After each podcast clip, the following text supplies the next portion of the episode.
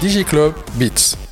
احنا رجعنا معاكم في ديجي كلوب وكان تحسوا في الصوت تبدل خاطر احنا خرجنا من الاستوديو ومشينا باش نتلاقاو ان انفيتي بريستيجيو موجود معنا في تونس اللي هو لو دي جي دو سمارت افريكا مسيو لاسينا كوني موجود في تونس على خاطر جي اون مارج دو سومي دو لا فرانكوفوني وين شارك في برشا ايفينمونات. دونك احنا توا موجودين مع مسيو لاسينا كوني. بونجور مسيو كوني. بونجور مدام. نو سوم رافي دو فوز افوار parmi nous. C'est un plaisir de m'inviter à cet événement. Oui. Yaïchek, comme on dit en tunisien, pour dire merci en fait. Alors, euh, donc euh, là vous êtes à Tunis, vous venez de revenir de Djerba où vous étiez euh, donc invité pour le sommet de la francophonie. Oui. Alors, avant de revenir ce que c'est, sur ce qui s'est passé dans ce euh, sommet, je voudrais euh, qu'on présente Smart Africa. Qu'est-ce que c'est ? Merci beaucoup tout d'abord de m'avoir invité. Euh, oui, effectivement, nous étions avec la délégation à Djerba pour la francophonie. Pour parler de Smart Africa, Smart Africa est une organisation panafricaine euh, dont le siège se trouve au Rwanda. Euh, cette organisation a été créée en deux mille treize par sept chefs d'État à l'époque. Et l'opérationnalisation de Smart Africa s'est passée en deux mille seize. Aujourd'hui, nous sommes trente-cinq pays euh, qui constituent plus de un virgule un milliard de population, avec euh, une vision de transformer l'Afrique en un marché numérique unique et une mission très audacieuse, très innovatrice pour pouvoir conduire l'agenda du continent numérique euh, africain avec euh, les parties multiprenantes. Très bien.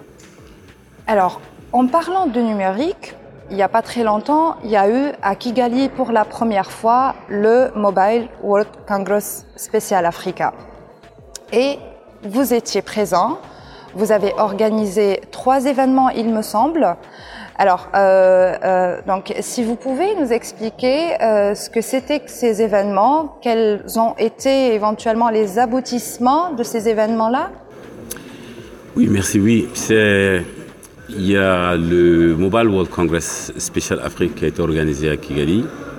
Et dans le cadre de notre partenariat avec G S M A, euh, nous avons décidé d'organiser trois événements de Smart Africa, euh, à savoir le Conseil des ministres euh, de Smart Africa, qui constitue les ministres de l'économie numérique qui étaient ici en Afrique.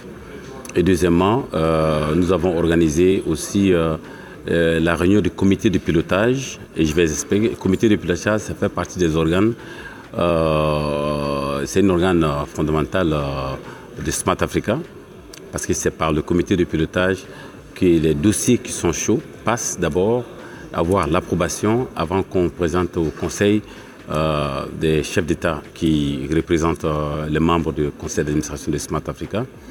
Et en plus de là, nous avons aussi organisé euh, le... le forum des secteurs privés. Mm-hmm. Je m'explique, parce que Smart Africa, l'efficacité et le pragmatisme de Smart Africa fait du, fait, vient de euh, la structure de sa gouvernance. Les chefs d'État représentent les membres du conseil d'administration. Juste en bas de cela, nous avons le comité de pilotage qui est constitué des ministres et les secteurs privés qui sont membres platinum de Smart Africa et les membres gold, membres or de Smart Africa. Et là, on a le secrétariat.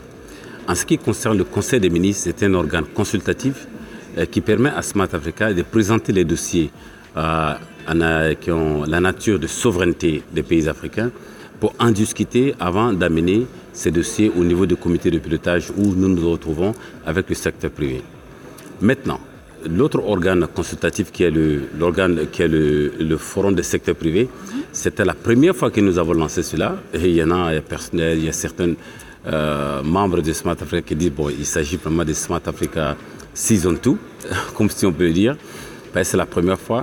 C'est carrément euh, une initiative, euh, une rencontre avec le secteur privé, membre de Smart Africa, pour acquérir les besoins et les obstacles dont les euh, qui vivent les, euh, les secteurs privés afin de les présenter au niveau du Conseil des ministres, éventuellement les amener au, ces dossiers au niveau du comité de pilotage et puis après au niveau du Conseil d'administration.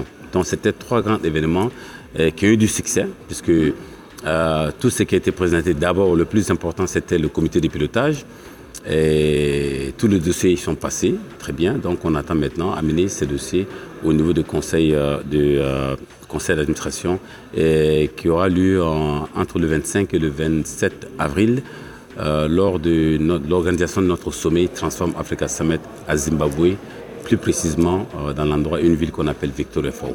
Très bien, donc vous étiez en quelque sorte le trait d'union entre euh, le secteur privé et le secteur public. Très bien. Alors, euh, donc après euh, Kigali, ou peut-être en même temps, parce qu'il me semble que c'était fin, fin octobre, euh, vous avez également signé euh, un mémorandum avec l'Assemblée des régulateurs euh, de l'Afrique centrale, c'est bien cela.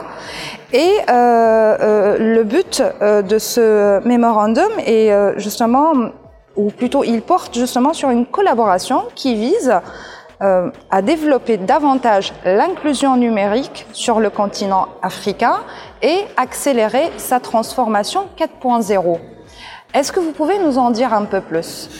Oui, c'était la signature du Memorandum of Understanding avec l'ARTA, qui est euh, l'essence de... des régulateurs des télécoms en Afrique centrale. Vous savez, les thématiques sur lesquelles Smart Africa travaille, c'est trois.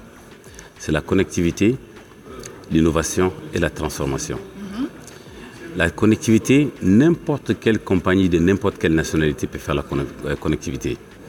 La transformation, l'innovation, l'innovation, ça implique l'harmonisation des lois. Vous savez, en Afrique, nous avons plus de cinquante pays avec cinquante différentes réglementations, cinquante différents régulateurs de lois.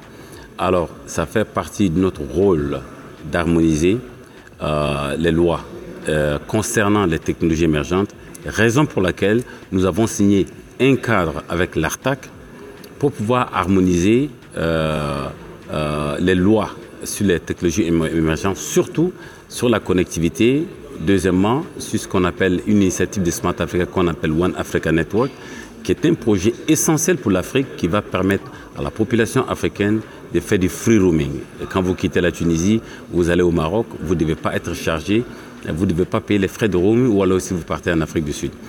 Donc, étant donné que l'ARTAC est, est situé au niveau de l'Afrique centrale et qui réunit aussi les régulateurs, donc c'était dans le cadre d'harmonisation de nos lois, Smart Africa avec l'ARTAC, la même chose que nous avons signé aussi avec OATRA, qui est euh, une association, de, euh, un groupement, une instance aussi des régulateurs des télécommunications euh, de l'Afrique de l'Ouest. Et la même chose aussi, on l'a fait avec euh, euh, les instances euh, de régulation de l'Afrique du, du Sud. Très bien. Alors justement, je pense que cela pourrait euh, être en quelque sorte un volet sur lequel on pourrait travailler pour peut-être accélérer cet agenda du numérique en Afrique. Nous y reviendrons après la pause. D'accord, merci. DigiClub. Topnet, Aqua Connexion, les Very Fiber People. Huawei, au service de la Tunisie depuis dix-neuf cent quatre-vingt-dix-neuf. Jana Marakan fi DigiClub. Donc on est toujours avec Monsieur Lassina Kone, qui est le D G de Smart Africa. Rebonjour Monsieur Lassina Kone. Bonjour Madame. Donc euh, tout à l'heure on a euh, présenté Smart Africa, on a parlé euh, de, de l'actualité de Smart Africa de façon générale, notamment votre participation au Mobile World Congress qui s'est tenu à Kigali. Euh, et euh, vous avez effectivement évoqué euh, quelques questions qui pourraient euh, peut-être rentrer dans le cadre des choses sur lesquelles on pourrait travailler pour accélérer euh, euh, l'agenda du numérique en Afrique. Alors aujourd'hui, est-ce qu'il y a une démarche particulière, euh, des mécanismes, des outils qu'on pourrait mettre en œuvre pour accélérer cet agenda sur le continent africain ? Absolument. La première des choses, et je dirais, et je dirais toujours, c'est l'harmonisation de nos lois, nos réglementations. Vous savez, sur notre planète qui est la Terre, si vous rassemblez l'ensemble des capacités des satellites, vous les ajoutez sur l'ensemble de la capacité sous-marine des fibres optiques, et vous, vous mettez ça, vous ajoutez aussi l'ensemble des fibres optiques qui sont dans les villes, ça couvre quatre-vingt-seize pour cent de la population de notre planète. Comment se fait-il que l'Afrique se trouve en moyenne quarante pour cent ? Et la question fondamentale, la réponse à cette question, c'est la réglementation. Vous savez, depuis les années de l'indépendance, nous avons commencé la réglementation ou la régulation, c'était la régulation traditionnelle. les régulateurs s'étaient vus comme des collecteurs des impôts, des fiscalités. Nous sommes dans un monde pour faire face à la quatrième révolution industrielle. Il faut une réglementation pour le développement. Ça veut dire c'est l'agilité. Et ça, c'est le premier problème, c'est les premiers actes sur lesquels Smart Africa travaille. C'est la raison pour laquelle les organes dont je vous ai cités, et nous sommes euh, structurés comme ça, pour pouvoir faciliter le dialogue entre le secteur public et le secteur privé. Je le dis ici, je le redis, aucun secteur privé ne peut refuser une opportunité d'investissement s'il y a une opportunité de win-win, gagnant-gagnant. Le blocage, toujours la plupart du temps, c'est la réglementation. Alors, si nous voulons une Afrique, euh, et un continent africain intégré digitalement d'ici deux mille trente, ça veut dire que nous voulons présenter l'Afrique aux investisseurs, pas seulement à travers une fenêtre d'un seul pays comme le Kenya qui fait quarante-huit millions, comme l'Éthiopie qui est cent dix millions, mais c'est de voir l'ensemble de la population africaine qui fait un milliard trois cents millions. Et pour cela, il faut fondamentalement l'harmonisation de nos lois. Et quand j'ai l'harmonisation, les licences de connectivité, les licences, la réglementation des données euh, à caractère personnel, la cybersécurité, que ce soit la blockchain, alors il y a des déclinaisons, des réglementations et des réformes qui doivent être faites à ce niveau, alors il faut que ça soit harmonisé. Et ça, ce sont les actes sur lesquels, c'est les pistes sur lesquelles Smart Africa s'est mis euh, depuis sa création et euh, ça marche très bien, ça avance. Très bien. Est-ce qu'il y a des projets sur lesquels vous êtes en, travail, en train de travailler dans ce sens-là ? Absolument. Euh, le projet le plus important aujourd'hui, c'est le projet de l'identité numérique. Le projet, j'étais très très heureux euh, euh, de rencontrer, honoré d'ailleurs de rencontrer Dr Izard, le ministre euh, de la Communication de Tunisie, euh, qui m'a parlé de plusieurs champs de projets en Tunisie, notamment aussi euh, le Digital I D qui est l'identité numérique avec euh, euh, numéro identifiant unique de la population. C'est un projet qui est très très important pour la transformation numérique d'un pays. Pourquoi ? La nature de l'Afrique, les pays ne se communiquent pas. Et quand tu prends un pays, à l'intérieur d'un pays, les ministères ne communiquent pas, puisque chacun garde les données. Alors, si nous savons très bien que euh, la mine aujourd'hui, ce n'est pas les ressources naturelles, mais c'est les données. Mais l'Afrique n'a pas d'économie de données. Alors, si nous voulons transformer l'Afrique en une économie de connaissances, donc il faut qu'il y ait économie de données. Pour avoir l'économie de données, l'identité numérique va être centrale et fondamentale à ça, c'est-à-dire mettre le service au développement des services et au développement des socio-économiques. C'est-à-dire tout est basé sur les services. Peu importe, vous avez un service public, l'agriculture, le transport, l'éducation, le maritime, quoi et quoi. Tant que vous avez une identité unique, nous sommes capables de tracer, savoir exactement l'usager a fait quoi de cela. Et ça va beaucoup aider aussi nos gouvernements dans la, dans la planification de nos budgets, dans la planification du développement futur. Et c'est ça qu'on appelle euh, l'économie des données. Donc ça, c'était le premier le, le, le, le challenge numéro un sur lequel Smart Africa travaille. Aujourd'hui, nous avons lancé un pilote sur le, l'identité numérique entre le Bénin, qui est champion de ce projet phare, entre le Bénin et le Sénégal, et notamment aussi euh, au Togo et Ghana, un pilote qui va durer pendant euh, un an. Ce pilote consiste à quoi ? C'est de rendre interopérables les identités numériques de ces pays. De telle sorte que si, je donne un exemple sur la Tunisie par exemple, quelqu'un quitte le Burkina Faso, vient en Tunisie, à travers sa, son identité numérique, vous pouvez lui donner, il peut avoir accès à des services sans passer par le passeport. Et c'est ça qu'on appelle l'intégration numérique.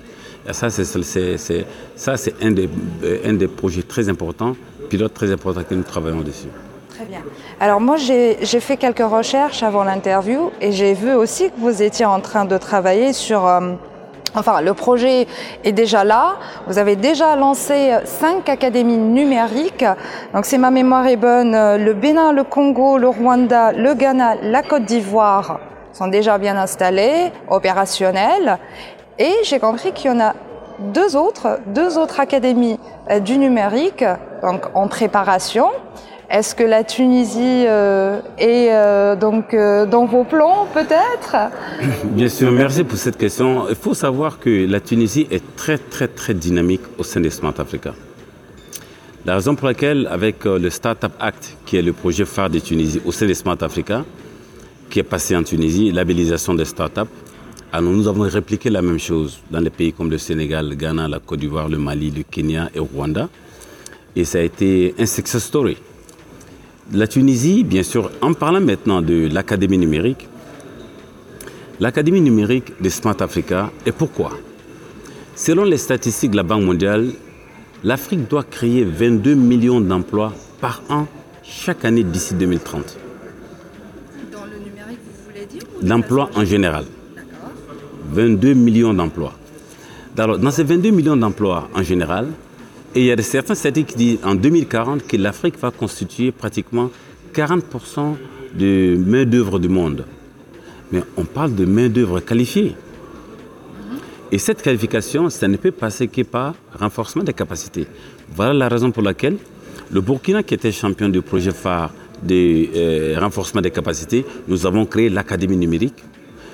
Les dix-huit derniers mois, nous avons formé plus de trois mille décideurs. J'ai dit bien décideurs, il s'agit des directeurs de cabinet, des directeurs euh, généraux des, des, des structures étatiques, euh, les régulateurs, ainsi de suite, sur les technologies émergentes. Parce qu'il est important, pour qu'il y ait la fluidité dans les décisions qui sont prises à l'instance de Smart Africa, que tous ces décideurs soient sur le même, euh, le même point de connaissance sur la technologie émergente.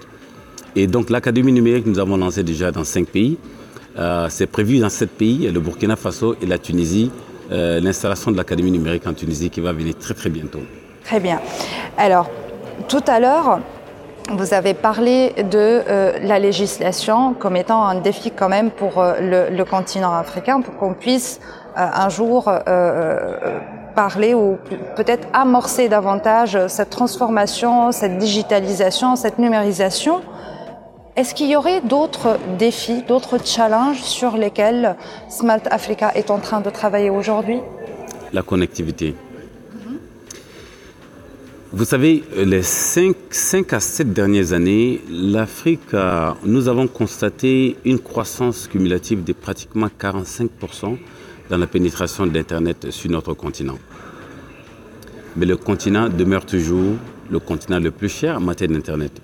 Car les statistiques des Nations Unies disent que le coût de l'Internet ne doit pas dépasser deux pour cent de revenus individuels.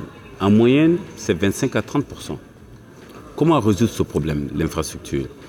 Et quand on parle de l'infrastructure, si, si nous avons quarante pour cent seulement qui sont connectés en matière de la population, il y a, il y a un aspect qui est très important qu'on appelle le fossé de l'usage. Le fossé de l'usage, c'est-à-dire nous avons une partie de la population qui représente trente pour cent du continent, dont l'infrastructure se trouve dans ces endroits, mais ce n'est pas utilisé pour l'Internet. Pourquoi? À cause de l'abordabilité, le prix est très cher. Deux, le prix des devices, je parle des cellulaires smart et je parle aussi des ordinateurs. Le contexte local, donner une raison à nos populations d'utiliser l'Internet. Il ne s'agit pas de WhatsApp et Facebook. Donner une raison. Et quatrièmement, c'est pouvoir construire la confiance numérique au sein de la population. Donc nous travaillons sur ces quatre éléments pour pouvoir récupérer les trente pour cent. Quand on ajoute les trente pour cent sur les quarante pour cent, bon, d'ici deux mille vingt-cinq, on peut facilement se retrouver dans les soixante-dix et soixante-quinze pour cent de couverture de notre population en matière d'Internet. Et ça, c'est un gros challenge. Le, le reste des trente pour cent qui ne sont pas couverts, bon, les opérateurs, ils font toujours leur effort, ainsi de suite, par rapport au fonds aussi des services universels qui est, euh, qui est géré par nos États pour pouvoir donner la couverture. Très bien. Alors, revenons maintenant au sommet de la francophonie. Donc, euh, vous avez rencontré euh, plusieurs personnes, justement, en marge de, de, de ce sommet, à l'occasion de ce sommet. Est-ce que euh, vous avez euh, pu éventuellement euh, euh, négocier certains accords, euh, certaines collaborations avec euh, des partenaires euh, tunisiens? Merci pour la question. Euh, lors de la francophonie, dont le thème d'ailleurs était la connectivité euh, catalyseur du développement socio-économique, euh, nous avons eu beaucoup de rencontres avec euh, le GetIT, qui est l'association des entreprises I T euh, en Tunisie. Et nous avons aussi euh, rencontré, euh, aujourd'hui même d'ailleurs, euh, Smart Tunisia, Smart Capital, Euh, nous avons eu des, et aussi nous avons rencontré, euh, qui était très intéressant d'ailleurs, hein, euh, une entreprise O N G qui s'appelle euh, Education for Employment, E F E.